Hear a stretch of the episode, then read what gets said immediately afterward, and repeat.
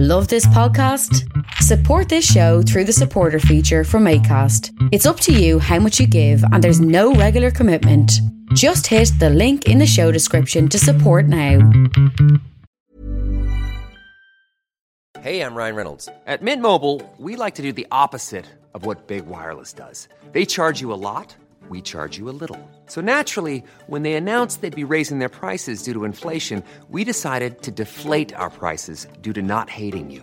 That's right. We're cutting the price of Mint Unlimited from $30 a month to just $15 a month. Give it a try at mintmobile.com slash switch. $45 upfront for three months plus taxes and fees. Promote rate for new customers for limited time. Unlimited more than 40 gigabytes per month. Slows. Full terms at mintmobile.com.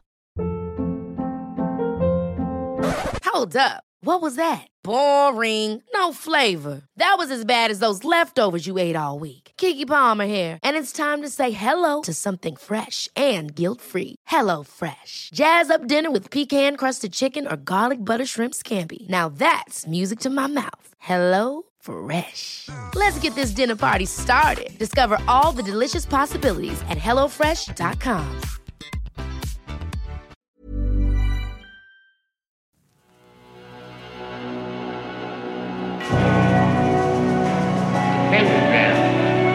dedicated to Henry Foreman.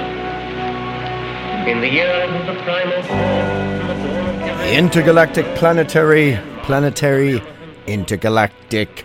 Set controls for deep, deep space, my friends. Welcome to episode 143. This is Alan Averill, your hostess with very much the leastest. But transmitting from a galaxy far, far away, somewhere lost in space. Every other cliche you could possibly imagine.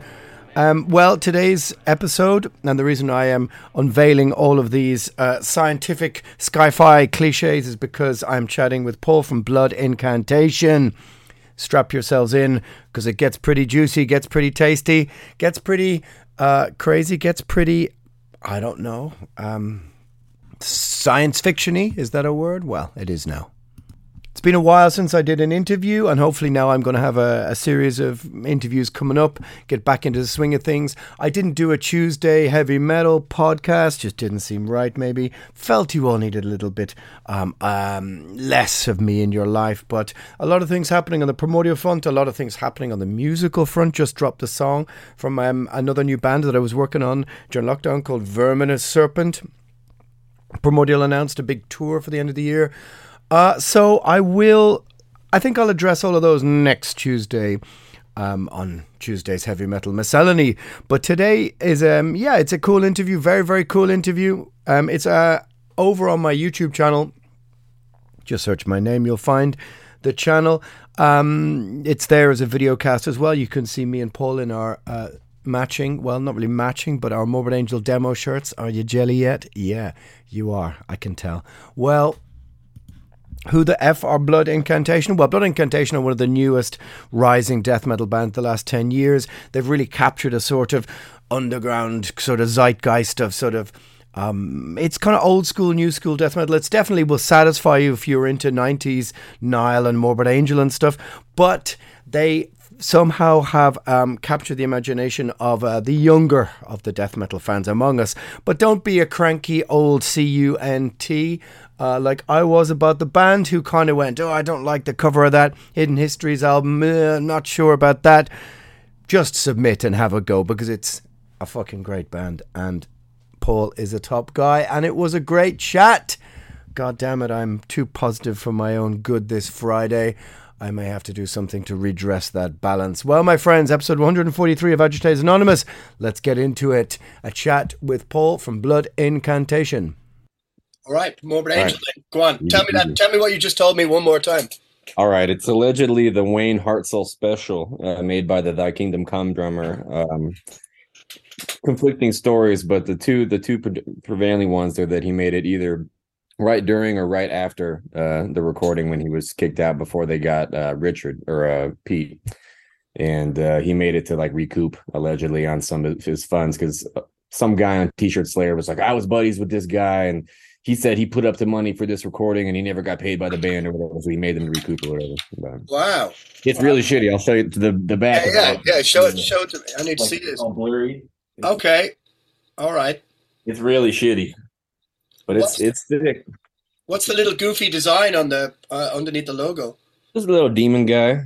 All right, it's yeah. I mean, it's cool in a kind of awful kind of way. Yeah, exactly. Mine comes from um, actually originally it's um, it's just a cover of Thy Kingdom Come, Oh but yeah. it's it's a white one. It's originally came from Neil from Cacophonous Records. Ah. Um, the English label who released the first Primordial album and Cradle of Filth and all that kind of thing. I can't say that Yeah. I got it. I got it in '87, but he got it in '87, and somehow it passed via a mutual friend to me somewhere around about '94, '95. So Yeah. I'm squeezed into my corset here, trying to. Uh, Oh, it's great. It's it just- and uh, just as an aside, why the fuck isn't that the cover of Altars of Madness? It always fucking bugs me because I don't I- like the cover I don't of know. of Madness. I, I don't know. I think uh, I don't know. I think at the at the time, I guess I watched on your other uh, on your Morbid Angel pod version of the podcast, and uh, I was wondering the same thing because you know they have it as the insert. They use it on all the shirts. It's like you know it's certainly pretty iconic. Yeah, But maybe um, because at the time they were like we had a demo already, the seven inch version of the demo. Now you know yeah, yeah. it's established, so maybe they wanted to have something a little more eye catching. I don't know.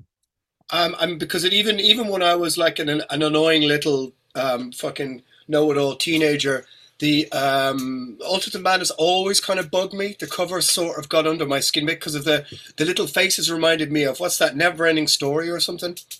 Oh yeah, some of them are kind of goofy for Yeah. sure. I like it, but you know, I do think that the demo cover is more insane. Also, the Abominations cover is crazy. Yeah, and certainly fourteen-year-old, fifteen-year-old me didn't want Goofy. Yeah, absolutely. So anyway, now that we've got the Morbid Angel chat taken care of, what do you want to talk about? Whatever you like. Yeah, I'm not. I'm fine. Whatever you need. All I got to do is go to the post office today. So. Well, tell me something, right? Um, I couldn't. I'm not going to say that I started off with you guys on the first album, their second album, um, or nothing. I no, I started with the Hidden Histories, but mainly it was first the cover that sort of kind of made me curious and bugged me, but I liked it at all at the same time. That's a good response. It sort of made me quite conflicted, but yet at the same time, because so many people were talking about it, I think I was just like, I'm not, I'm not sure what I'm, what am I going to do? Listen to this band, and then I listened to it, and I was like, okay, yeah, I'm into this, but Nice. but the intention with the cover sort of manages to cover a few bases of responses. I, I guess people either love it or hate it, right? Yeah, we provoked that response pretty pretty standard uh, with people. Uh, it's kind of been one of the things um, back in 2011 when Isaac and I first started jamming. One one of the things we really liked was um, like kind of antigon antigon ah, instigating, antagonizing type of like con- not controversial, but uh, you know bands like later Gorguts, specifically obscure from Wisdom to Hate, or like like Okay. Kathy Flame. Uh, like Kathy Flame is a perfect example. Love it or hate it. Stargazer, uh, later Death.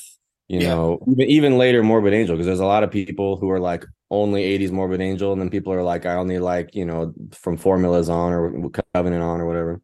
But we've always really appreciated bands that are like take it or leave it, you know, because that's the quickest way to get to the love it or hate it type of thing. You're not cultivating something for somebody. You're saying, this is what it is. This is what we're doing. This is why we're doing it. Uh, you're happy to be on board. That's great. You don't want to be on the boat. Totally fine. Boat's still going. Doesn't matter at all. And so we initially actually uh, in 2012 going into 13 uh, we wrote this song from the first album called hidden species which is like kind of the more proggy track it has like a krautrock part where we repeat the Yeah, same yeah. part 16 bars and there's all these delay sounds and shit and originally when we had that written we had recorded the demo interdimensional extinction in 2013 but it didn't come out until 2015 because of a bunch of uh, production problems but during the waiting period we wrote these other songs that ended up being for starspawn and we would show rehearsals of these more proggy tracks to our, our friends and be like, "Do you think that uh, we should do this for Blood Incantation now? or should Isaac and I start like a meditation themed, like Tibetan Book of the Dead DMT Yeah, yeah. psychedelic band?" And they're like, "You should definitely start a new band. Don't don't ruin what you got going." And we're like, "Great, we're gonna do ex- for it's gonna be the album. Don't worry."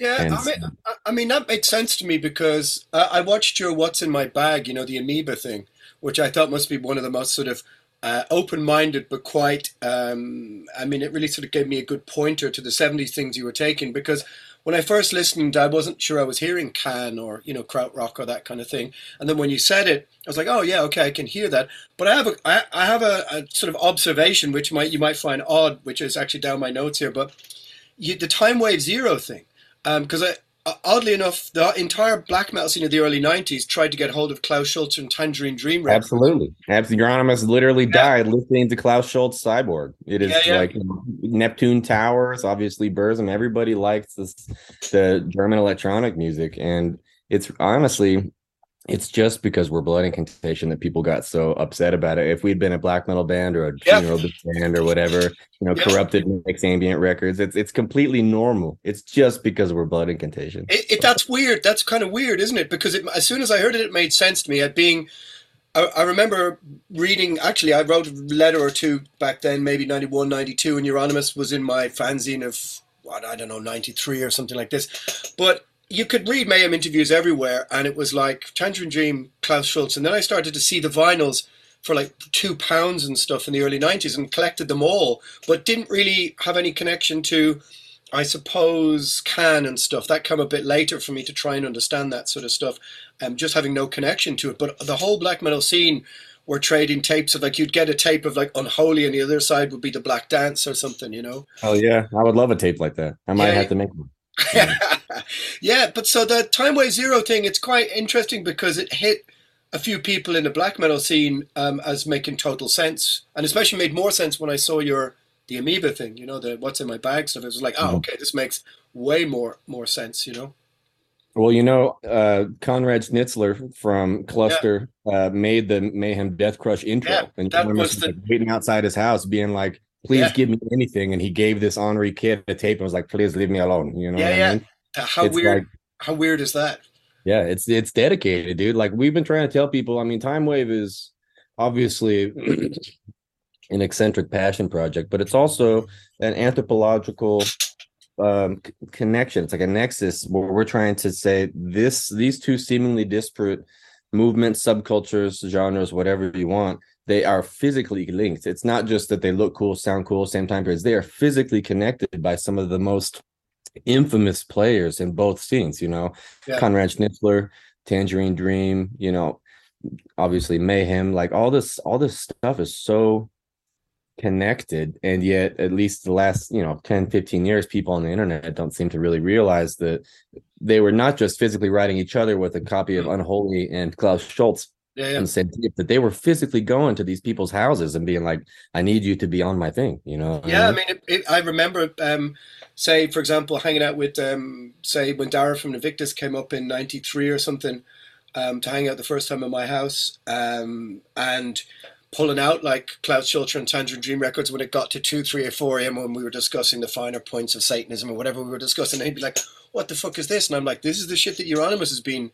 Putting into interviews, and it kind of, yeah, it, it uh, broke everyone's brain a little bit. But then through that, we started to kind of look into. I mean, that sort of that was what gave me a sort of more bigger appreciation, not first of krautrock, but also of electronic music as well. You know, it made me kind mm-hmm. of much more appreciative of everything from um, you know Kraftwerk all the way to, I suppose, you know, taking off the shackles for a Depeche Mode and all that kind of stuff. Yeah, it's it's all connected and a lot of the stuff a lot of the spirit of like the late 80s early 90s as far as like you know tape trading this really diy prominent culture where people are trying to you know screen print covers for yeah. a release you know faust did that in 1971 you know what yeah. i mean like a lot of these things they stem from even uh sex pistols guy john lydon is like you know I just wanted to be in Neu!, you know what I mean? Because it was so repetitious and so monotonous and so anti anti commercial,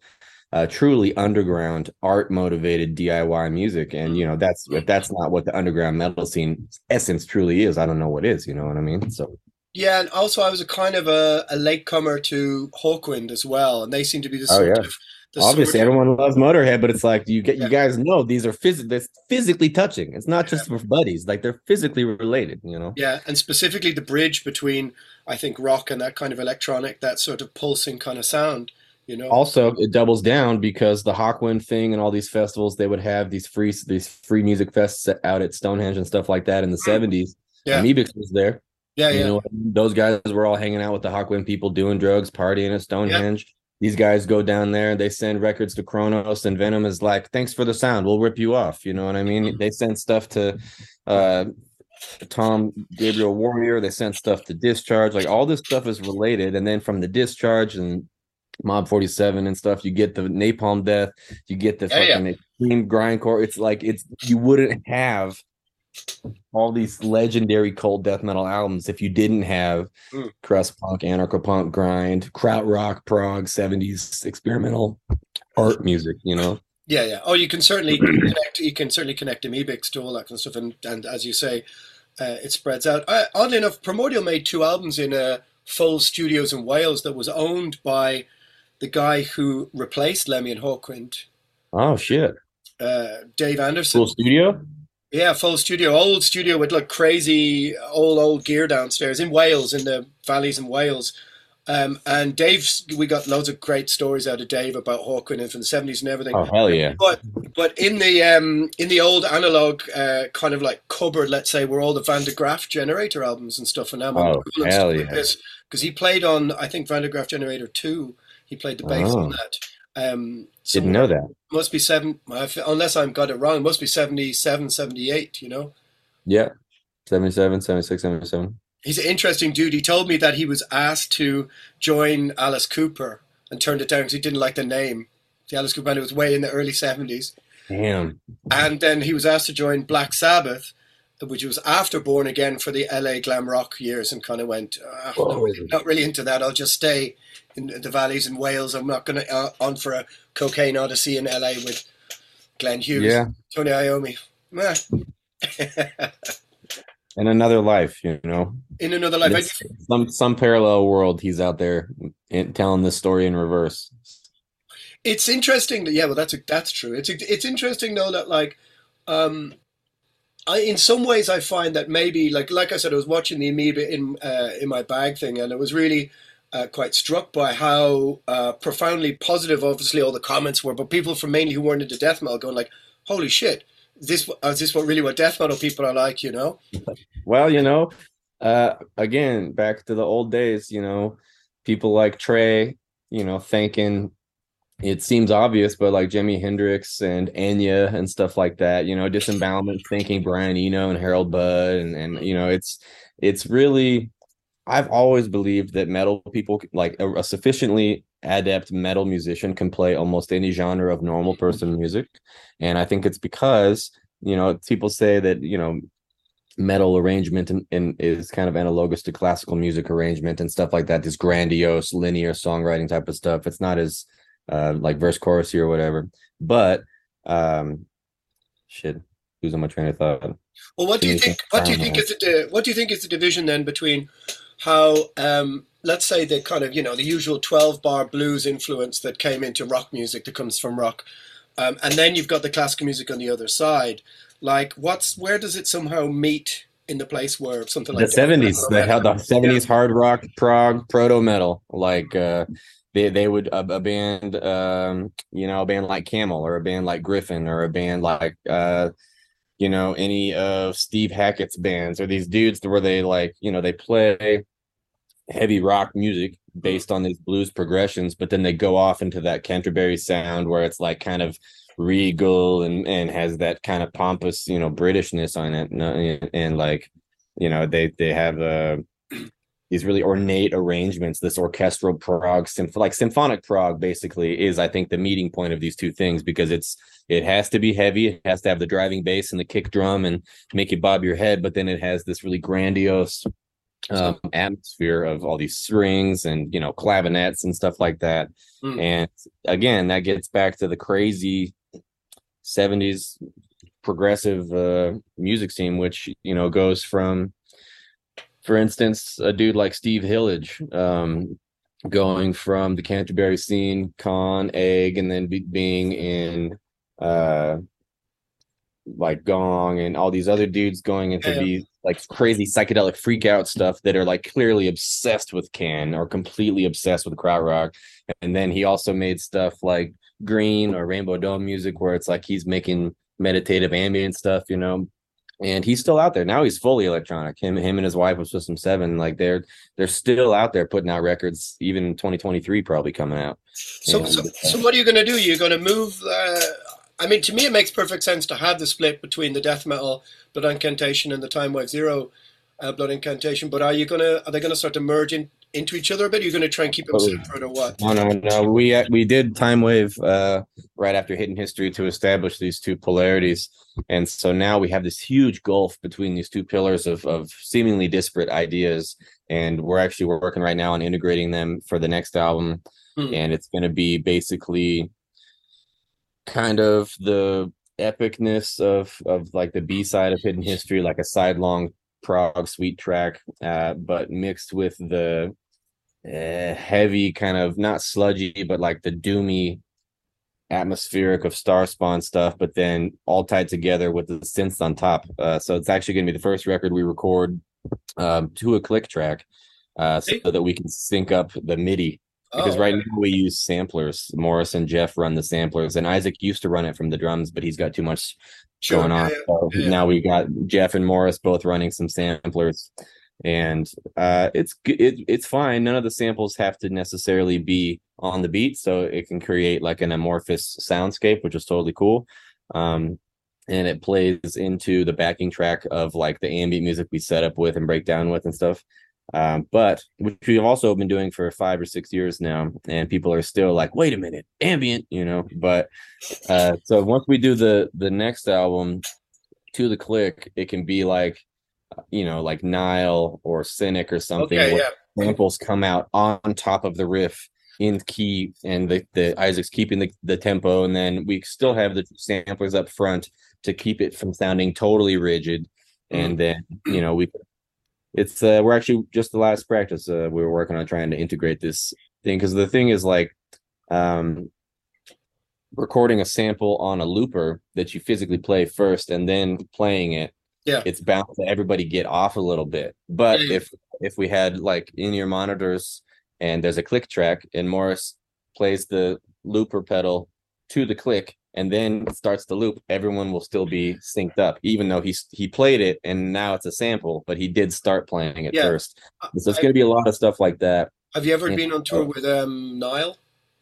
uh we've not no Uh, we did give them a, an advanced rough mix promo cd of star spawn when they came through denver Yeah. um like seven or eight years seven years ago and we gave them like a little bag of like some some demos and a cdr yeah, obviously they just threw it on the bus or left it out back or whatever but one day I- we'll like we tried to you know Yeah, yeah. them, you know. Oh no, it's because I worked on a tour once with Nile, um, just as a roadie or whatever, and it was when Karl was first integrating. Uh, I think playing the samples, and I just remember now I'm I'm fucking luddite, you know. Um, but I just remember him having so many pedals, and when he would hit Oh, yeah, it's like a from the computer. yeah, the computer it's was like a full, full desktop Yeah, and that's what he was just Super beginning with on that tour, and then playing different samples with his feet while playing other loops and other pedals, and just watching him from the side was just like, this makes my fucking head Yeah. hurt. But we're trying to I don't like I already have to do some tap dancing with my own pedal board and the vocal pedal and stuff like that. And then, you know, Morris is doing his with the lead stuff and the sampler. Jeff doesn't even have frets and he's still got a sampler. Isaac's going all crazy. But we do want to make it more like a really overwhelming sound, like a performance soundscape, you know, where you're just Yeah, like, dude, how is so much sound coming from four people? And uh I mean, we don't want to rely too much on the backing tracks, but we want we want to up the production value so it's more of a yeah. good presentation. So what this means is that in a year's time, because uh, uh, people won't realize this, but we share the same sound man. Shout out to Nikos. oh Um, hell yeah, that's right. We do that. That's right. In a year's time, we're just going to hear, hear more stories about how professional blood inc- incantation are compared to how uh, unprofessional and sloppy we are. Well, he'll probably be We like, to get worse. you- We seem to be moving like this way. You know? Probably be like, they can't even figure out their computer. If that's the problem, where with us it's kind of like, well, you know, where are they when the sound, you know, say, crew on the stage are like, this band is supposed to be here checking amps, and then you're like ringing everybody and going, oh, "I'm still in bed. I don't know." That's where we're at. You know? Oh yeah, no, he's got us. He's got us drawn pretty tight around his finger. He's like, guys, time to wake up. He's always like, "Bi, guys, it's time to go." you know. Of course, yeah. But it must be pretty satisfying because if you think about, I think the kind of commercial physical sale copy of death metal is like the end of the 90s early 2000s i remember being told by lots of different bands and people you know bands were able to do 30 40 50,000 in the USA and in Europe and bands were doing really well and then it sort of collapsed a bit and I remember talking to bands like Immolation, Incantation, Suffocation, who were just like, there is no point to in America somewhere in the mid 2000s, late 2000s. It seems like it's Oh, picked yeah. up a bit. seems like it's Oh, picked yeah. up. But you're one of the few bands that have sort of emerged over the last 10 years. And sort of it's been interesting to watch the you know the kind of residual movement the sort of kind of creep of the band's name up and up further in bills. And i hear like oh there's more and more people coming to shows and the monthly listeners keep growing up. So that must be a kind of um, a really interesting and satisfying thing to observe. I've just observed it from the you know the peripherally but obviously but it's um because death metal seemed sort of like a done deal commercially 40 Yeah, I mean- years ago It's especially weird for me, uh, because you know I've been in bands for 20 years now, 21 actually, and you know, in the late 2000s, the the Repugnant album and Kaamos or Kaamos from Sweden, they were like the Yeah. first bands to ever play like old school 80s style, early 90s death metal, and it Yeah, was like really uncool. This is before like you know the Swedish death metal book or or Choosing Death, and it's like when you know we've talked to the mo guys and stuff as well and like when you're going on tour in in 2004 or Yeah. 8 you know you're, Yeah. you're playing 30 people in an Yeah. a market city like new york or chicago la or whatever because it was just not cool the scene was i was just thinking about this in the shower uh the scene was just dominated with like deathcore and like kind of like jokey porno grind like death like slammy stuff Yeah, yeah, for you know, yeah. whatever there wasn't like any like you know dark underground kind of atmospheric type stuff um and then in the late 2000s it started it came back and was Yeah. like you know old old school death metal swedish death metal all these demo reissues they did the nihilist comp in like 2005 or something Mm. and you know it was also at that time you know i was a teenager and like i had altars of madness and like early carcass and stuff like that but i straight up wouldn't even touch blessed are the sick or anything i didn't listen to any other morbid angel except for thy kingdom come abominations and altars from when i was like 15 until probably 25 Yeah. and i was working at a record store in 2012 and i got a copy of formulas that was put on on vinyl for the first time in 2011 and it was down there in the dead stock because nobody wanted it It's And such I a was killer like- record. Such a killer record. yeah, I was like, this looks amazing. Like it's like a love or hate thing, kind of where you're like, this is so bad but so awesome looking, and the song titles are great, Yeah. and like the, the long songs. And I was like, this is I got to give this a chance. And also, it's a three piece. It's a just it's just like Covenants recorded as a three piece, so it's really really cool, powerful. You can you can really hear Trey in this Yeah. record. You know, yeah, what I yeah. mean? This is this that album should be just called Trey's Revenge. Yeah, yeah. Yeah, it really should. And it's fucking so cool, man.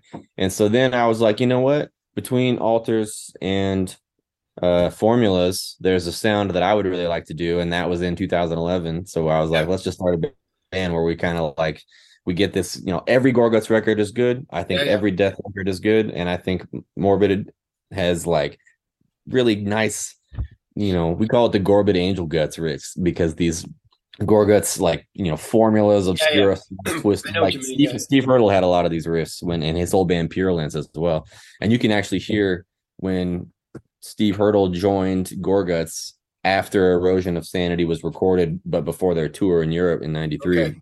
uh he you can hear it in this old band this um that French band Amemon or Emayon split CD with with Pure. There's a song called there called "Sinking into Transparency" that I would bet money changed Luc Lemay's life because he was like, I have to get this guy in my band. But it's it's similar to this formula style of like twisting, sludgy, psychedelic kind of fucked up stuff. Yeah. And also, Formulas has songs, several songs that were written in the 80s. And I have a couple bootlegs of um it's called Third Gig on Headache Records. I have Oh, yeah. copies of it. And uh, they play a song at the time called Morbid Angel, and it opens with the intro riff of Immortal Rites and then becomes Invocation of the Continual Oh One. yeah, yeah, yeah. in 1986, man, 1985, 86, and it, it, it's like an eight or 11 minute song in the 80s, man. Yeah, so Yeah, we basically were like, that's the ticket, man. Like Psycho, you know, not antagonistic, but just you know, confident in its own right for the sake of its own ex- eccentricity. There's weirdo death metal, and especially in 2010, 11. That was totally uncool. No, like the only cool death metal in two, and the, then like it was Dead Congregation, Necros Christos, Cruciamentum, Grave Miasma Yeah, yeah, yeah. these dudes, you know, uh excoriate from Germany, the pre-venom Yeah, yeah. band. Yeah, these dudes good, yeah. the only cool bands, you know what I mean, playing sick, sick death metal. And they- 10, 15. And strangely enough, I think they well, not really strangely, but they kind of had a foot also in black metal and the aesthetics of Yeah, black yeah. metal. And I, I mean, I remember like in about '92 or something, death metal seemed like a done deal to me.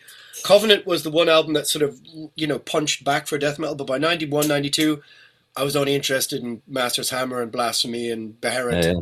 and also the first all that first wave of black metal worship him and stuff just seemed to totally take death metal's crown and it lost it for years and then this kind of as you say this specifically that kind of um, let's go back to that sort of 89 evil death metal Yeah. resonated with the black metal scene it was like the When the lines are scene. blurred, you know. yeah that's what you want which Actually, have you kind of what heard uh, our buddies Black Curse? Have you heard this band, uh, Black Curse? They have a record called Endless Wound. It's on Sepulchral Voice. no no I haven't yet no no Man, you got to check this out, dude. Yeah. It is like their whole the Thomas's marketing campaign is all about back in the day, uh, like joined in darkness between worlds without end for those who have drawn down the moon. Like Yeah, you yeah. know, when the lines were blurred, and it's Yeah, just total oral, like atmospheric, blasphemous evil, and it's played with rippingness and and and and there's riffs and you know because a lot of um more bestial or kind of like goaty type of stuff. You can't really hear the the riffs. It's more about the energy, the atmosphere, whatever. But with the Black Curse record, you can you can hear the riffs,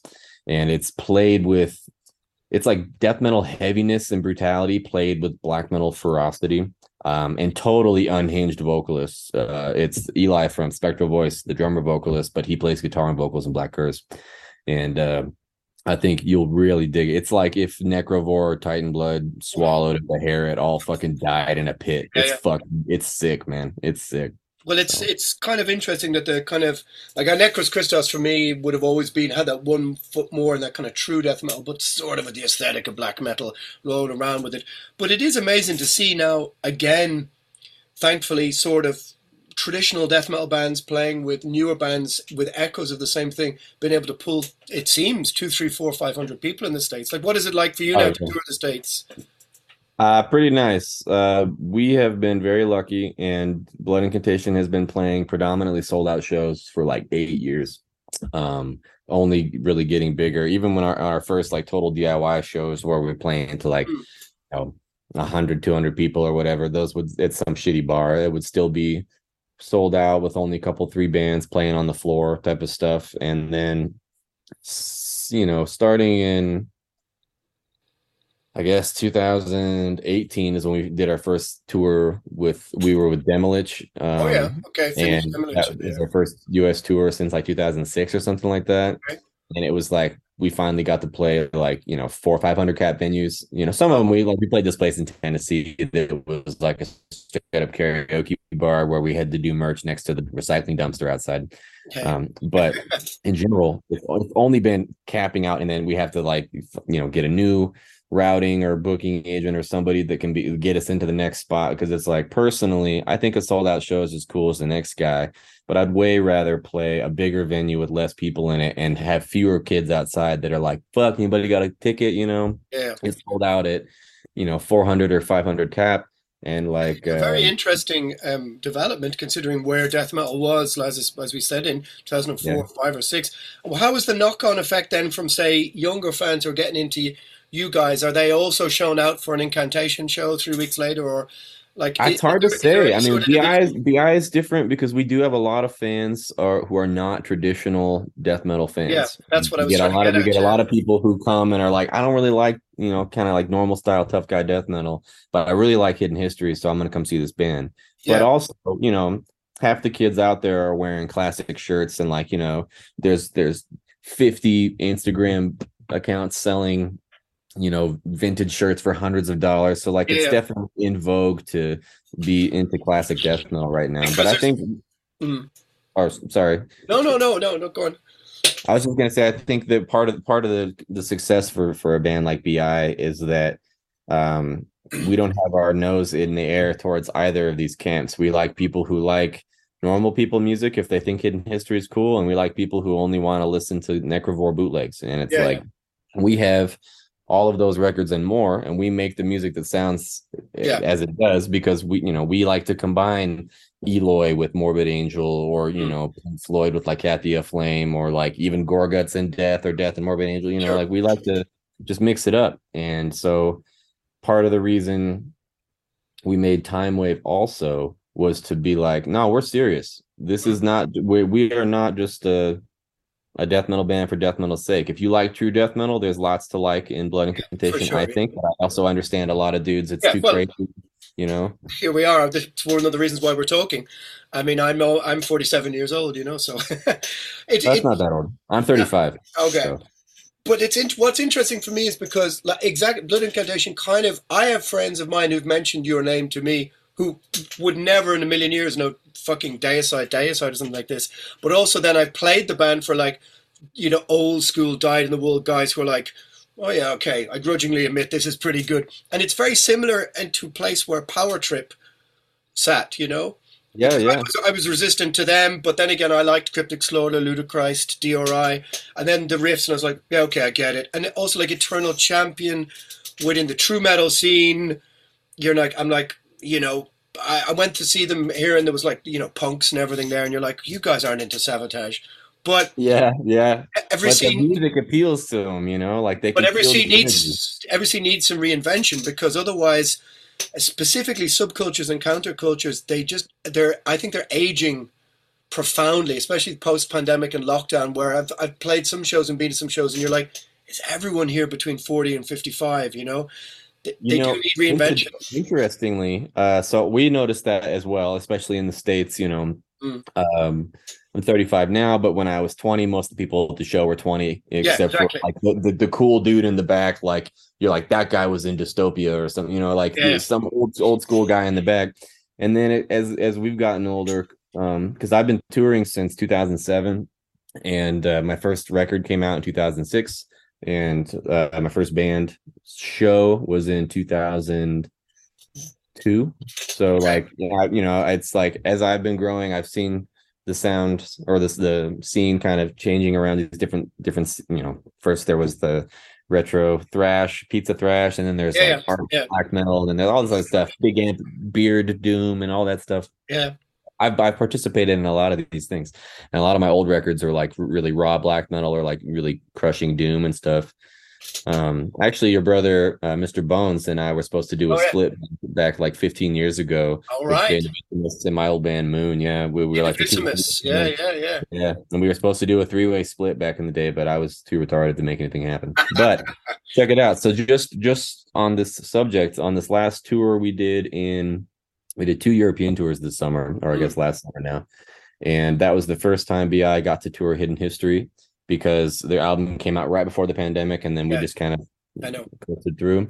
Um and we had not been in europe since 2018 and so between the ages of or the years of 18 and 22 oh yeah. with the pandemic and this album and this resurgence of all these bands because a lot of death metal bands formed in 2018 and 19 it was like really a huge thing. But we noticed specifically in like scandinavia uh we played in in norway and sweden and there was literally like 11 12 year old kids because it's all ages with the guardian or whatever Yeah. and so we were playing to the most feverish insane crowds i've ever seen. Like these kids were eh, i i thought like i was watching a crematory vhs live video. Like i literally there's kids flying on the thing hmm. screaming. They know the the lyrics they know the solo gesticulations. Yeah yeah. And we were like dude what the fuck? This is the most young people i've ever seen at a show. And i think it's because at least for the pandemic year type of thing a kid who was too young to go to any all age or 21 and up shows you know now he's 16 had two years basically to catch up and then Yeah. now all these kids can go to shows and then in places like europe where there's a lot more common uh, 18 and up shows You know, you just have to get the the X or the, Yeah, yeah, the bracelet or whatever. All those kids would have been 16 or 15, which is like you can't go to an 18 and up show. Yeah, yeah. But now all these kids who have spent the last five years just absorb, or I guess you know, three calendar years, but five cultural years of absorbing demos, Instagram accounts that only post old bands, and like all this type of media for the old school. Now these kids can finally go to the show, and some of them have jobs. They can buy the merch. They don't have to like ask Yeah, their yeah. parents or whatever. And so this the scene, I think, just the past three to five years has like tripled. You know, Mm. just because of the demographics that are that are able, and some of the old dudes still are like you know, we we uh we run with a lot of the kind of OGs in the in Yeah, the death metal scenes, and a lot of them we met in our old bands or crossing paths on tour or whatever, and or uh, someone like Nikos, you know, and a perfect Yeah, example actually, he- he started from the from the top of where he was doing sound and production for more mainstream stuff, Yeah, and then he'd go on and get more more underground stuff. So he's seen how the whole thing works, and a lot of these dudes who've been there for forty years or thirty years are like they understand what we're doing like especially yeah. especially Immolation. we're gonna do we're gonna do another tour with immolation soon and like those guys really get it because they were there the first time and Yeah. you know they're listening to fucking defeated sanity and tori amos back Well, to back in the band you know It's So- very it's very important because these are one of the reasons why, for example, Cannibal Corpse remains where they are because they always had younger bands to introduce younger people to this older sound. Hang on a second, I'm gonna have to press pause. oh yeah we gotta reboot Recording in progress. Indeed. Yeah, I think the thing Hey, it's Ryan Reynolds, and I'm here with Keith, co star of my upcoming film, If, only in theaters, May 17th. Do you want to tell people the big news? All right, I'll do it. Sign up now and you'll get unlimited for $15 a month in six months of Paramount Plus Essential Plan on us. Mintmobile.com slash switch. Upfront payment of $45 equivalent to $15 per month. Unlimited over 40 gigabytes per month. Face lower speeds. Videos at 480p. Active Mint customers by 531.24 get six months of Paramount Plus Essential Plan. Auto renews after six months. Offer ends May 31st, 2024. Separate Paramount Plus registration required. Terms and conditions apply if rated PG. Ever catch yourself eating the same flavorless dinner three days in a row? Dreaming of something better? Well, HelloFresh is your guilt-free dream come true, baby. It's me, Keke Palmer. Let's wake up those taste buds with hot, juicy pecan-crusted chicken or garlic butter shrimp scampi. Mm. Hello Fresh. Stop dreaming of all the delicious possibilities and dig in at HelloFresh.com. Let's get this dinner party started. Millions of people have lost weight with personalized plans from Noom, like Evan, who can't stand salads and still lost 50 pounds. Salads, generally, for most people, are the easy button, right? For me, that wasn't an option.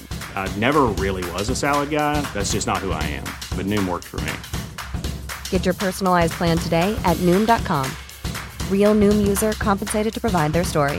In four weeks, the typical Noom user can expect to lose one to two pounds per week. Individual results may vary. Hey there, it's Michele Norris. I'm host of a podcast called Your Mama's Kitchen. When I travel, I'm usually looking for a way to find a taste of home when I'm not at home. And one of the things I love to do when I am at home is entertain. And Airbnb allows me to do that. When I was in California recently, I rented a house that had a great kitchen. And when we were sitting around the table, we we're all thinking, we're in someone else's house. Someone could be in all of our homes as well. If you have a home, but you're not always at home, you have an Airbnb. Your home might be worth more than you think. Find out how much at airbnb.com/slash host. But um, all right, yeah. I think the thing is that you're in a kind of a good position because certainly Blood Incantation is one of those bands that is bringing out young people. I'm not so sure, for example, if the same kind of crowd is going to show up if it's Krisiun and Hate Eternal or something. You know what I mean? yeah yeah but we would love that we just played with those guys in poland a little while ago and we were like this is this is a tour that should happen they're like you know come to brazil we're like hell yeah you guys gonna be our bodyguards you know Yeah. but the thing about it is, like, um, I think the I've noticed at least um, pre-pandemic. I mean, at least Primordial wasn't quite 30 years in existence, and we weren't that old. We are nearer to 40. And you know, you can see as we've played this last year, people are getting older, and you're wondering where is the influx of young people coming into this particular scene? And it takes a couple of bands to sort of come up at, at in a say in a you know generation below us or below us again to regenerate that kind of scene. And I'm not sure that that's exactly happening for what you would call pagan black metal or something like this. Well, uh, incidentally, I used to be in a band. Uh, I discovered Primordial from a band called Velnias. Oh yeah, Velnias. Yeah, okay. Yeah, yeah, yeah, And those guys, they played kind of uh, you know, Opethy, Primordial, yeah, kind of folky stuff. And I. I was in like a folky black metal band at the time called Leech from Oregon. Okay. And um, it was like way more like raw. It was like Ildjarn and Wolves in the Throne Room style. Oh, okay, was, right, yeah, yeah. It was really raw, but doomy as well. Lots of acoustics and stuff. But uh, I joined Velnias because Leech was uh, disintegrating and they were like, you got to check out, you know, Opeth or whatever. And I was like, dude, we both like enslaved, you know, we both like mm. uh, kind of like progressive, you know, pagan stuff, you know. Yeah. Camp Far. We actually did a couple tours with Campfire. Oh yeah. And okay. they showed me. Um, actually, I still got it over here. It's uh, Storm Before Calm. Oh yeah, that's uh, twenty one of my favorite ago, records. Yeah. Actually, great, great record. Uh, and Spirit of the Earth Flame. Uh, and I think I had another one actually but I only discovered this this primordial because because of these guys were like, this is what we want to do. And when I was in this band, I thought we were really making some moves. I quit the band about ten years ago. They're still yeah. going. They, they just yeah. put out a new album, um, and it's more in that direction. But I I was definitely exp- kind of expecting that to be a bridge directly to the older like Agalloch, Primordial, Enslaved, Opeth type of generations. Yeah. But I don't think there's too many bands out there that sound like Velnias. Um, yeah, so I mean, I mean, it's not that it's not that gigs are you know only you know people over forty or something like that, but there are some scenes that are really in need of a little bit of a kick in the ass of reinvention, and uh, um, I think you're in a kind of a sort of prime position there to sort of move some of those younger kids into, as we say, listening to Immolation or you know coming out um, to see some of those older bands. I'm not sure what that move is right now for bringing out younger people to pagan black metal, whatever you want to call it. But I sense that there's.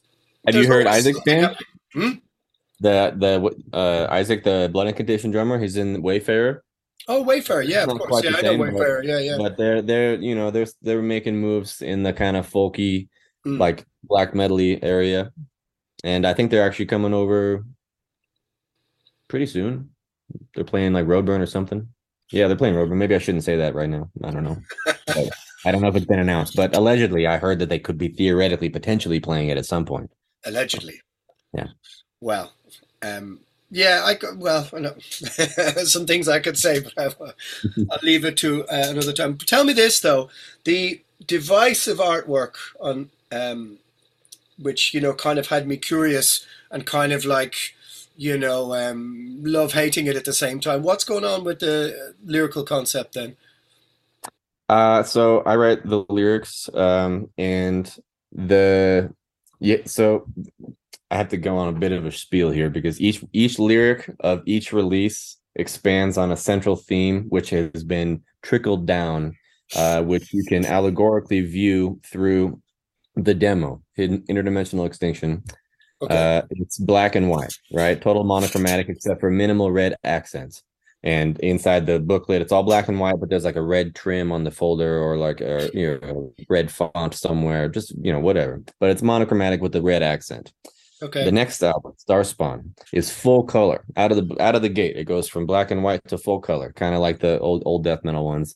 And then the it's full color with like yellow and purple accents and uh, then we had planned to go like blessed are the sick and introduce green into the palette for the second album which is why we did hidden history with the green logo mm. you know all the slime lava stuff and then uh it has you know this whole color palette is kind of spread out now and as each release gets more colorful and the imagery becomes more vivid and dynamic so the lyrics expand from the the demo style lyrics are basically the the most death metal I could write, where it's like I you know I can't write, I'm not gonna write deicide lyrics. It's just not my personality.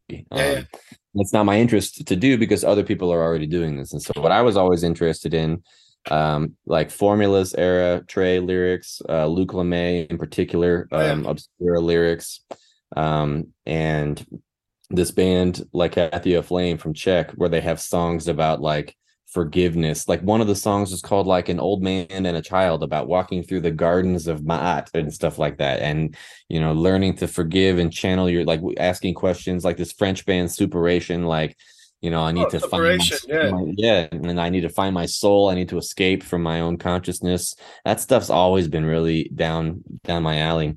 And so the first demo lyrics are are like, you know, there's dead stuff, you're in space. It's like this weird cryptic void type of thing.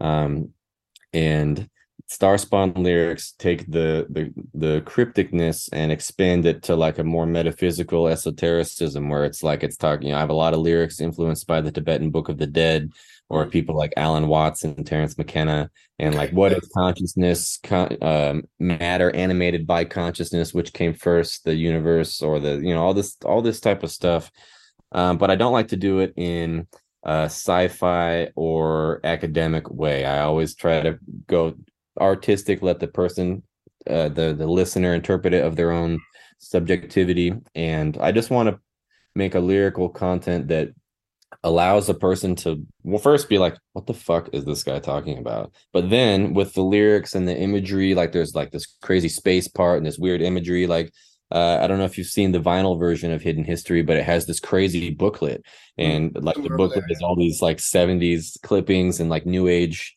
editorials spliced Yeah. together, like a conspiracy booklet or like a New Age cult pamphlet or something like that. And so I'm trying to get the listener or the reader specifically to contemplate their own consciousness, wonder about like who am I? What does it mean to be? What is nature? What is reality? What is all this stuff doing? What are psychedelics? What is civilization? What is history? What am I? What is going on here? And unlike, um, I can't really say other bands, but other aspects of media and culture that try to say it's this or that, and it's this way. This is what you need to hear. All this stuff. I'm just Yeah. being like, what is this? I don't know. Do you know? I think this is interesting. Here's the there's a, there's a book list referenced in Hidden Histories booklet, and there's a you know because it's the modern age we have to be like hey we don't subscribe to any of this stuff. We are not telling you to believe any of this stuff. We're just saying we think it's interesting. Do you think it's interesting? If you don't it's fine. If you do you know maybe if we were to be like like and subscribe let us know in the comments. People would not try to say we're telling people what to think but we're just opening this conversation to be like what does it mean? And then eh, asking these questions right? There's a lot of questions buzzing around in your dome and this music is really intense and aggressive and spastic and dynamic and so that's why the next one, Time Wave, is totally empty. There's no lyrics. There's no long descriptive song titles. Like we we do the carcass thing where we label the song titles with more esoteric names to try to reinforce the concepts of the lyrics.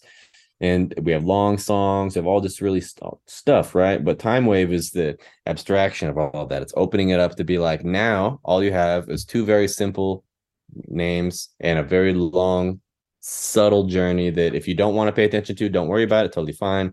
But if you will go into Time Wave with this uh, mindset, it can be a lot more than just a record to listen to. I people write to us all the time about how the space that it opens for their their brain, like it, for a band that's so stimulating, we have so many fast parts and all this stuff to finally be in the same band's environment but with all that open space people reflect on their life. They reflect on their own mortality. They reflect on their humanity and their own consciousness and they ask more questions than we were asking them with hidden history in the absence of all this linear information. And so the next album ideally um, is going to be the integration of these two ideas where it's like the total uh, intensity stimuli and then the total open space ambiguity and we're gonna we're gonna try to integrate it for people to even more be like what what is happening on earth? What is consciousness? What is mystery? What is 10,000 years ago? What's 50,000 years Yeah. ago what happens you know?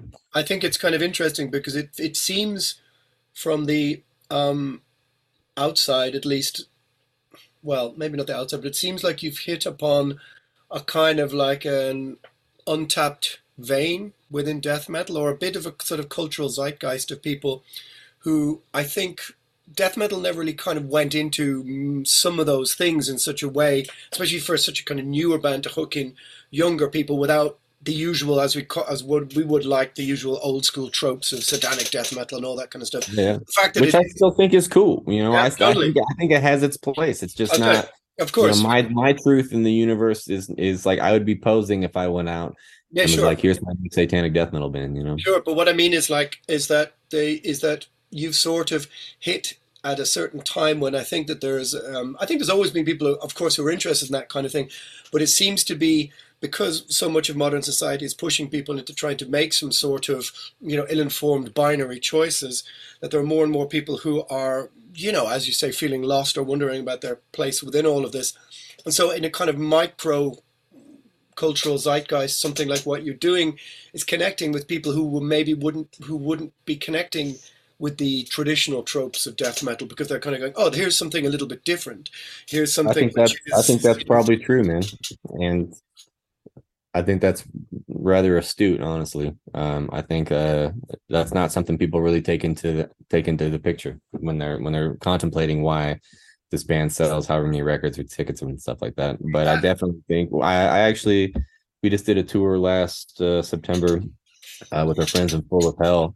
Um, Oh, yeah. and one of the things we were talking about is we have a huge mutual demographic of fans of isolated or marginalized individuals who don't fit into a lot of tropes of many genres, not just Yeah. death metal and stuff like that, whether it's, you know, the, the hip hop they like or the grind they like or whatever. And creating an, a a type of art that is it's inclusive to a lot of people, but at the same time, it's kind of like you, it, you, it's like a love it or hate it thing. It's like if a person doesn't want to entertain those questions or or worry about any of that, they're probably not going to get something out of Blood Incantation. And a lot of people, a lot of our fans who only like the brutal stuff, which is totally fine. Well, that's why we you know we make a whole bunch. Mm. Um, but they're the type that might skip over the interlude in, on Starspawn or skip over the end of the track at Hidden History at the last song, and and they only want to hear something like Slave Species of the Gods, which is brutal, brutal, brutal. You know what I mean? And it's fine.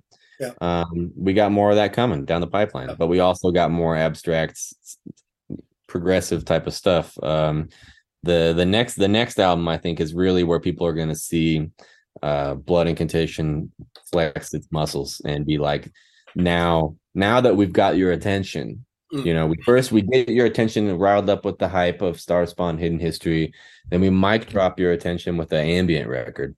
Yeah. And now, whatever we did, it could be the shittiest album of all time. It could be an album of fart sounds. It could be the best record ever. But whatever we do from now on is going to be so scrutinized and it's going to be all this attention to it.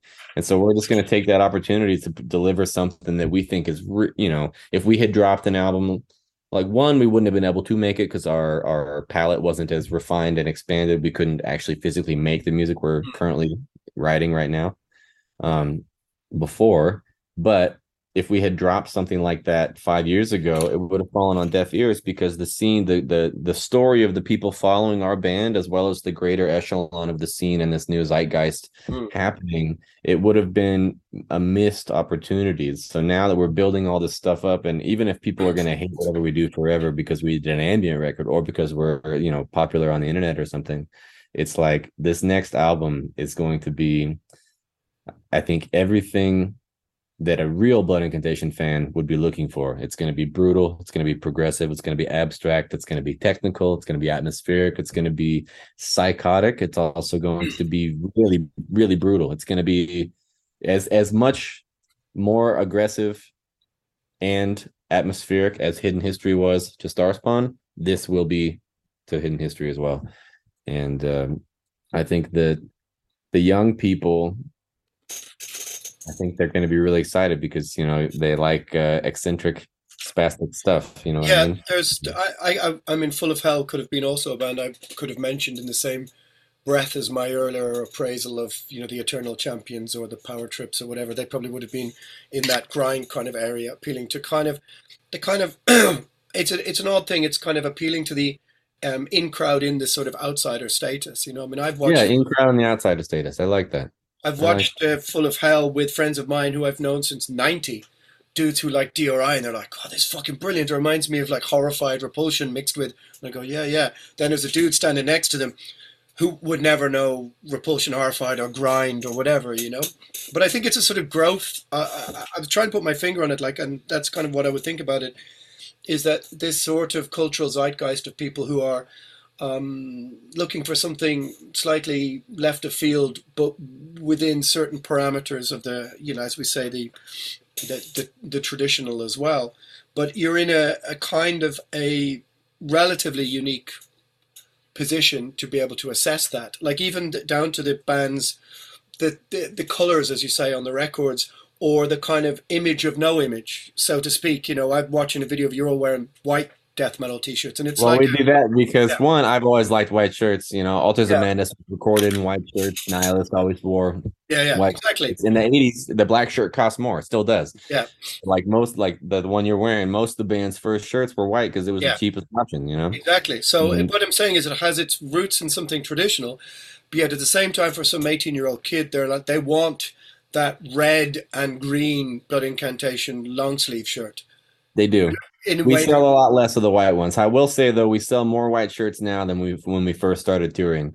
I would like to think we're we're helping to because you know part of it is like you know a, a good example is is uh chuck from death wearing a blondie t-shirt or like the Yeah. white shirt because He it's was- it's it's antagonistic towards people who are like i, don't wear white i can only wear a black Yeah. shirt you know, it's like oh wow you're so metal that the color of the fabric you're wearing is going to invalidate your entire worldview Well, I Wow. asked I asked Nick to steal me a white one, and he says he didn't have any. So, but Ah, well, uh, incidentally, because they we they they you know uh, when it comes down to the bottom dollar, it's always a But I will say this: I did see Death in 1992, and Chuck was wearing that very same Blondie T-shirt. hell yeah on the stage, Yeah, and he and people are up- like, oh, what you know? It was it was a very very weird gig. They were supposed to play two gigs in Dublin, uh, Saturday and Sunday, I think. And Sunday was cancelled for poor sales, but of course Saturday was sold out. It was about 500, 550, 500 maybe.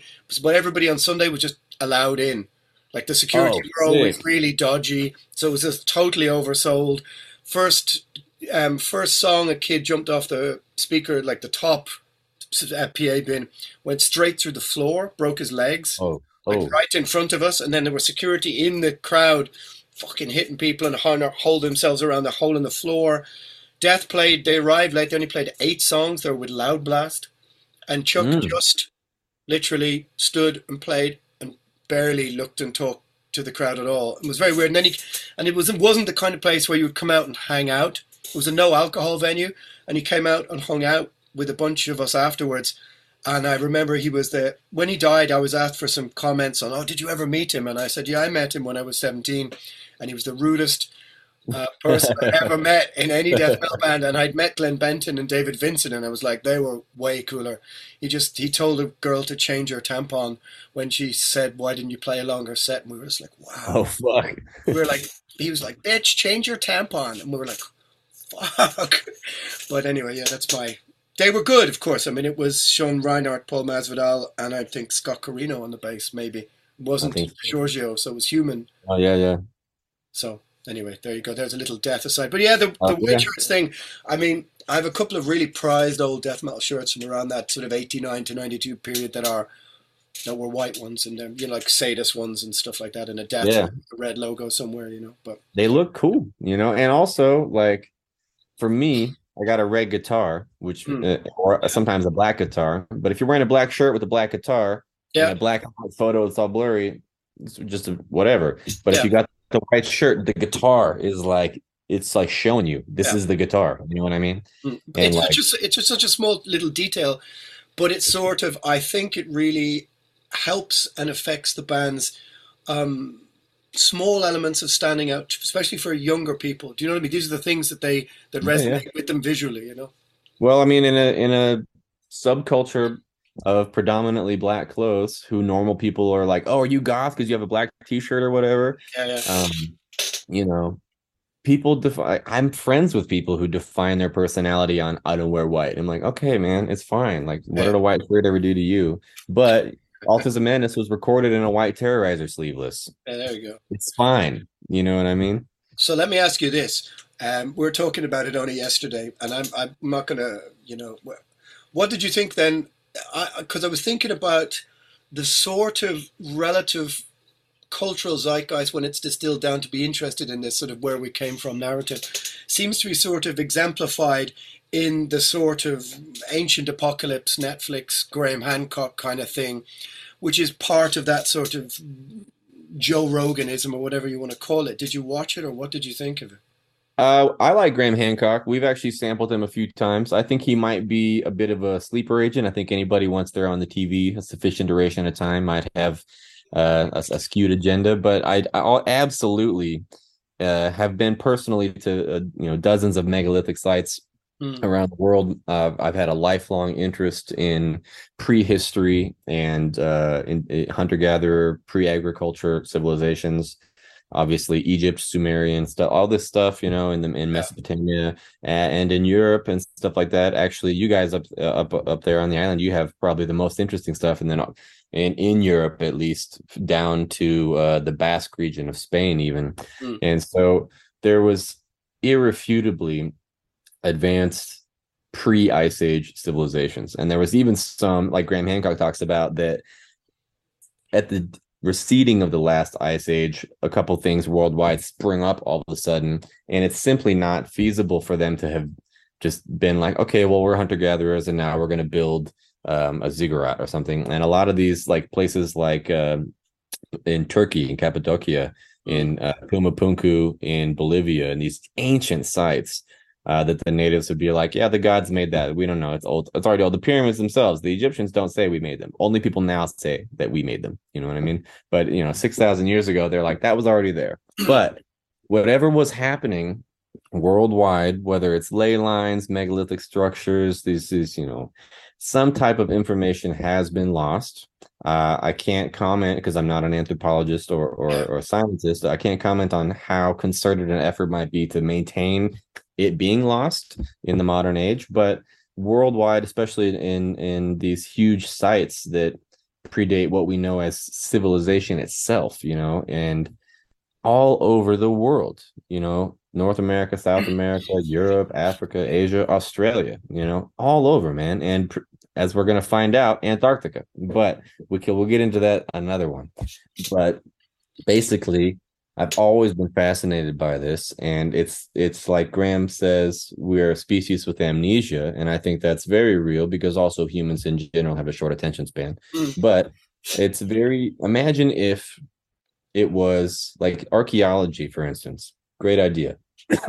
Most people going out, you know, 400 years ago, 600 years ago, they're digging around and they're finding stuff they're they're being paid by the church or the state of whatever nation you're from to go find this information. You bring it back and it's going to be contradictory information to your established narrative as to why you're in charge or why your religion is the one or why your government is the one to trust and all these things.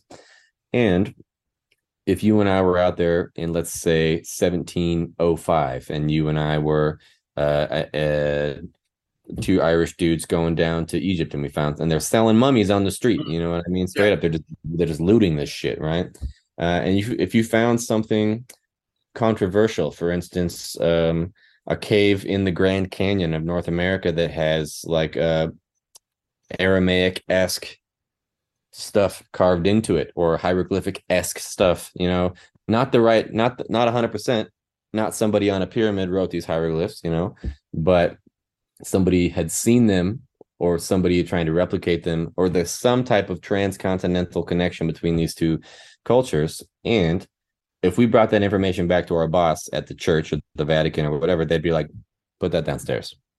Go back out find something else. They wouldn't they wouldn't really be prioritizing finding stuff that says well maybe this is older or maybe this was not for instance um, in that Graham Hancock series, he talks about um, Derinkuyu in Turkey, these underground caverns that go for like five kilometers square and go down like eight stories. You know, they could hold something like 20,000 people. You know, um, that's certainly not something you would do casually.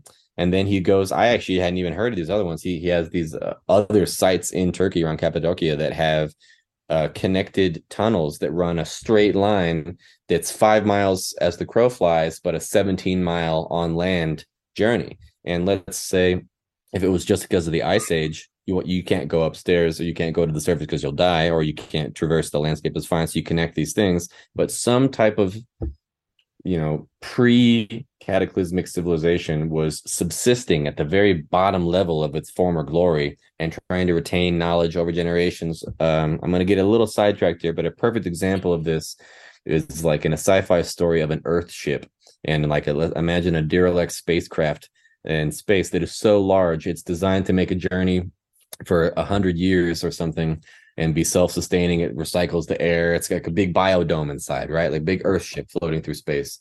Um, there's this TV show called The Orville where they come across one of these, and the people on it are like, you know, scared Puritans. They think that these people are aliens and they worship some god and all this stuff. But the whole thing is inside of a spacecraft that was designed 500 or 1000 years ago to save these people from their planet that was going to be obliterated by another star system and so they go into space in this ship hoping to find anybody they didn't know that there was a whole universe awaiting them all these things but over time three or four generations living inside this earth ship only five or ten people are going to really know that the person who built this ship is the one that now all these people say, oh, that's the God we worship or whatever. He's the guy who made the universe. But it's like you don't live in the universe, you live in a spacecraft and your spaceship is adrift. You don't have any gas, and we're here to help you. Imagine, hypothetically speaking, if Earth itself was some a similarly large, like the first Boston album cover, right, with the big spacecraft. you know what I mean? Imagine if Earth was one of these things, and somebody came here and said, "What's up, Earth? Um, your ship has been adrift for millennia. Well, we're going to help you. You know, people would go ape shit. They would lose their minds. There'd be riots in the streets. They'd be burning and they'd be like, "This is of course, yeah, you know, apocalyptic false demon, like all this, all this shit." You know, and I think it's pretty easy to forget the true scope of human history, that which is unwritten. You know what I mean? We've got tens of thousands of years of information around the world. And then there's these gray areas like the ice age and then these, you know, pole shifts and things that actually happen and shifts the hemispheres and, and stuff like that. And like, what would America do, or what would what would the world do if they go to Antarctica and they find a, a Derinkuyu or a Pumapunku or a Palenque or one of these things under the ice? You know? Yeah, I mean the problem. I mean, you know, you said a lot there to unpack. Um, I, I, mean, no, no, it's good um, because often people complain that I talk too much over people in my podcast, you know. But the, the, well, what I find really interesting is that it's important that Hancock exists. And I'm not an archaeologist, and I have archaeologist friends who've picked apart very heavily what he said. The, the, the problem that I have um, is that it requires leap a leaps of faith, like the God of quite the a gaps. few, yeah, the quite, God, quite a few. The sort of God of the gaps principle, which which we fill in what we don't know with um, leaps of faith that I'm not really either qualified to investigate properly through lack of knowledge or my inbuilt cynical, pessimistic, whatever you want to call it, nature kind of goes, it makes a judgment more on the character of Hancock, who I find sometimes has a little, shall we say, lack of hubris, maybe, or something like this. And I go, what are you? Um, I, I don't quite believe all the parts uh, you know the moving parts and then you've got when i watched ancient apocalypse i thought okay you've got me first couple then i was like a few like not convinced by this episode i'm not convinced by the um, you know the, the sort of below ground models and that kind of stuff i was like how is this working and and what do they call this the younger dryas period or whatever that is and as people began to explain things to me and i was kind of going okay so are we saying a pre pre flood civilization uh, you know technical civilization um, exists in fragments afterwards, but manages to traverse the world, imparting knowledge in language. But I think that's where he's speak. wrong. I think that like this idea yeah, of where he's like, I think, I think that's wrong as well. But... I think that the the simple answer is that civilization as an idea is long is older than we know, and yeah. that what we're looking at the last ten thousand years uh, after the recession of the previous ice age is these fragments we're not connected by, by people going to and fro mm. like all these, you know people from Bolivia and people in Ireland and people in India and people in Tibet eh, but whatever state of the world civilization there was prior yeah group just like today there's people who live here there's this civilization there's this group all this stuff that when it's all blanketed and everything is you know because at least in north america during the ice age the ice sheet came down to like half of the continent you know almost came down to like colorado and you know the whole the whole Pacific Northwest and you know the middle of the country being all flat is because of this giant glaciers pushing all this shit out. Yeah, yeah, yeah. But you know, you can find here in Colorado, you can go up to the mountains, you know, two miles above sea level, and you can find uh, fossils of, um, you know, sea urchins and shit in the rock. You know, Yeah. And this upheaval is contributing to the displacement of whatever these antediluvian peoples were, and it's not that they were moving actively between these places they were isolated. Like imagine you know the, the the thing i think about as a reference is like let's say you and i are space travelers right? It's you and me and six other people I'm on in, our spacecraft right? And we got a thing you know let's say one person is the military operations supervisor one person's the pilot you got this person who's a doctor you got this person who's an anthropologist this person who's a chemist or a botanist whatever. Each person has a job Yeah. and so in these ancient texts like the book of Enoch or the Srimad Bhagavatam or books where Muhammad or goes into space and gets taken to the end of the world and shown the four corners of the earth and all this crazy stuff. Um, these guys all have names. They all have jobs, and they're not like mystical beings or creatures or, or deities or things like that. They're they're just human flesh and bone people. Uh, like in in in Western terms, like these archangels, you know, like like Samael, Raphael, Michael, all these guys, uh, they were just at work. And it's like the movie Stargate, basically. Imagine if you got stuck someplace and there's 12 of you, and all you've got is the shirt on your back, a tricorder, and some fucking food. You know what I mean? Or maybe a gun. And then you're landing anywhere, and there's, let's say, an indigenous culture or a civilization there. And you have to try to intermingle like straight out of Star Trek. You're like, you got to blend in. Maybe I have to like hide my Spock ears or put on a fake mole or something to kind of blend in with the locals. And the whole thing, like in Star Trek with the Prime Directive, where they're not allowed to interact. I'm sure there was something like that happening where humans um, were, you know, personally, not a scientist. Personally, I don't believe that Earth is the only place with intelligent life. Just never have. Um, and so I think that the likelihood of humans, a humanoid, like bilateral symmetry, like the Vitruvian image of man, like this is a natural biological form. Um, and the universe finding a way to make humans on another planet is pretty normal to me. But I understand that's a very crazy perspective, and I can't espouse that as being factual. However, hypothetically speaking, we're spacemen and we're from planet Earth 2 or whatever, and we come over here. It's not very far, it could be Mars even. And let's say that whatever cataclysm could have happened on Mars, maybe we did it ourselves. Maybe it's just like Earth. Maybe it was a nuclear fallout. Maybe, I don't know. Maybe it was a combination of an ice age and a nuclear fallout. Maybe a nuclear fallout triggered the ice age. I don't know. But let's say we jettison from our escape pod on Mars, land on Earth. We're going to be here with our 12 people. We're stuck. You know what I mean? And like that's what I think happened in um like ancient Sumer and Iraq with where this these Babylonian Akkadian civilizations were raised up around like these eight or 12 names like Enlil and Enki and these Sumerian gods that, you know, they have like, we have shirts of them. These the Anunnaki dudes, we have shirts for, for blood incantation and they're human. That's the thing. These aren't aliens. And I think the trippiest thing for people would be to if they landed on another planet and a human answered the door. Everyone wants there to be little green man or some crazy alien monster from a movie. But if there was a human someplace else, that would be scarier to, I think, for humans to interact with than seeing something like out of a John Carpenter film.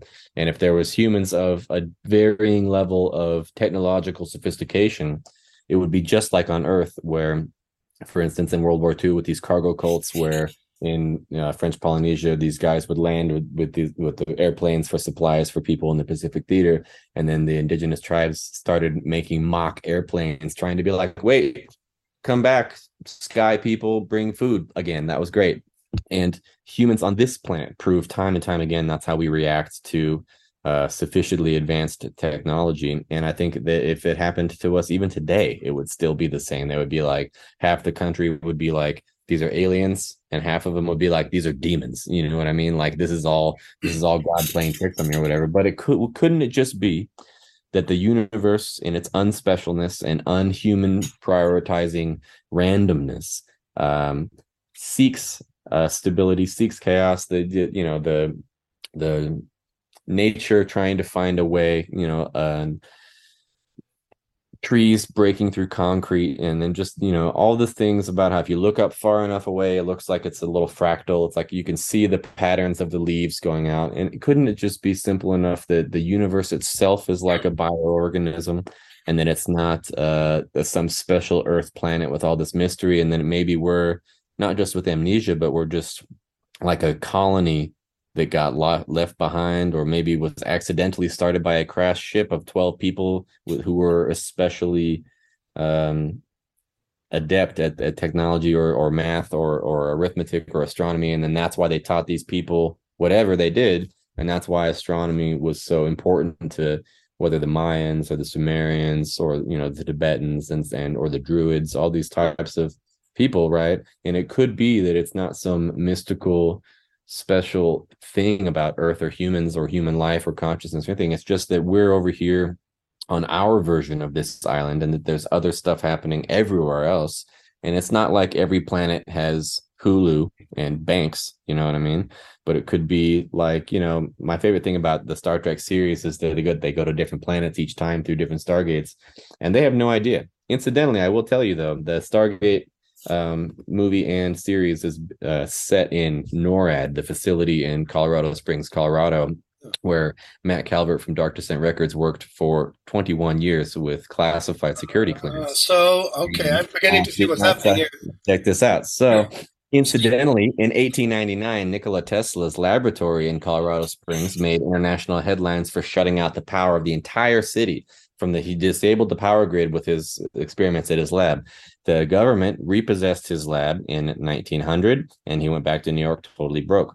But it's just interesting. I'm not saying there's a correlation. It's just interesting that in this this small town in the middle of nowhere, this genius who claims to be from receiving information from other intelligences himself, um, you know, this guy's entire life work was repossessed by the government in the same small town in the middle of nowhere where the North American Research and Air Defense Facility, with two hours of security checkpoints driving inside the mountain, happens to be built. And I'm just saying. So and there it happens to be, I know for a fact that Matt can't talk about this. And if he was here now, he'd be like, Paul, shut up.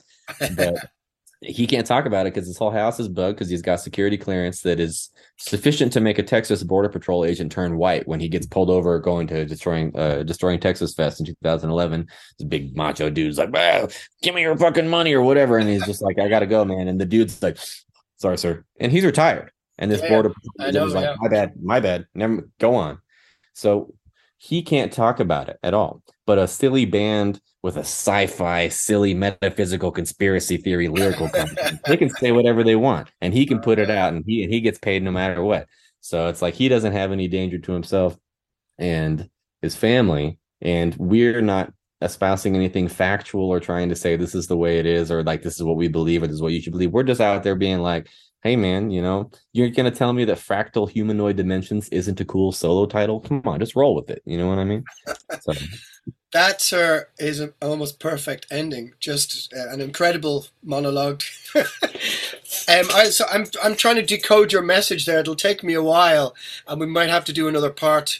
Um, uh, you know, at some other stage. But I think what you're trying to tell me is that you're trying to reach out to us from the other side, and I think so. impart yeah. some knowledge to us. I think so. I think I'm just I just want to say I've seen things that can't be explained by normal life and I wasn't on drugs. And uh, I've had experiences with uh, people that I instinctively instantly knew were not just regular people. And I've seen things with my own two eyes totally sober uh, that I can't explain. And I've had a lifelong impulse to to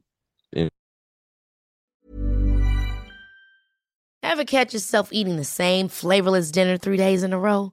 Dreaming of something better? Well, HelloFresh is your guilt free dream come true, baby. It's me, Keke Palmer.